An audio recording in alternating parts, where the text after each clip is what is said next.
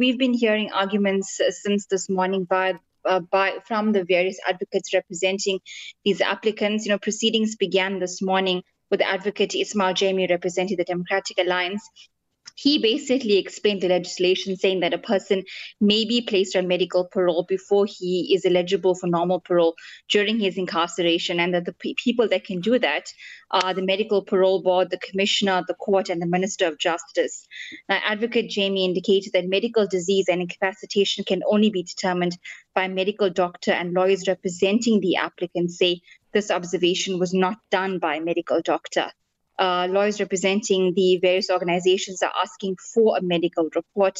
They say that nothing contained in the commissioner's report uh, that justifies the decision to actually grant Zuma medical parole.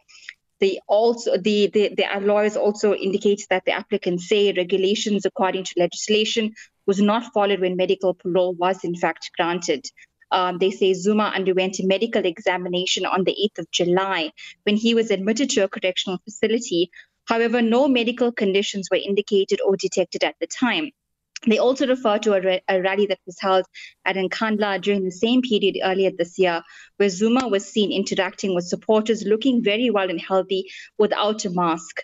Uh, so, lawyers representing the applicants are questioning now how a medical condition was discovered 10 days later when he was actually declared fit on the 8th of July.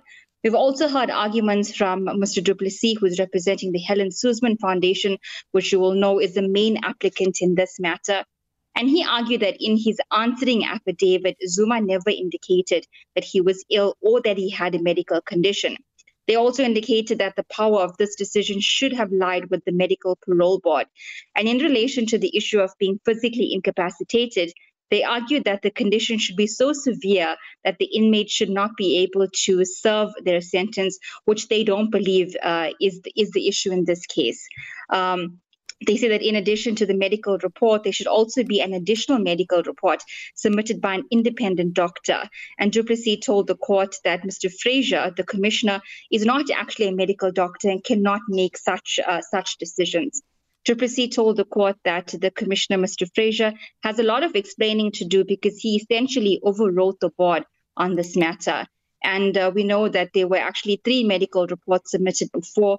Plessis says none of them suggested that Zuma was incapacitated, neither did they recommend medical parole. And one of the reports suggested that he be moved to another facility. Uh, the commission also, commissioner also referred to old age and comorbidities in his reasoning for granting parole. Mm. And du Plessis told the court today, uh, indicating that Fraser's recommendations was that Zuma receive specialized care at a facility.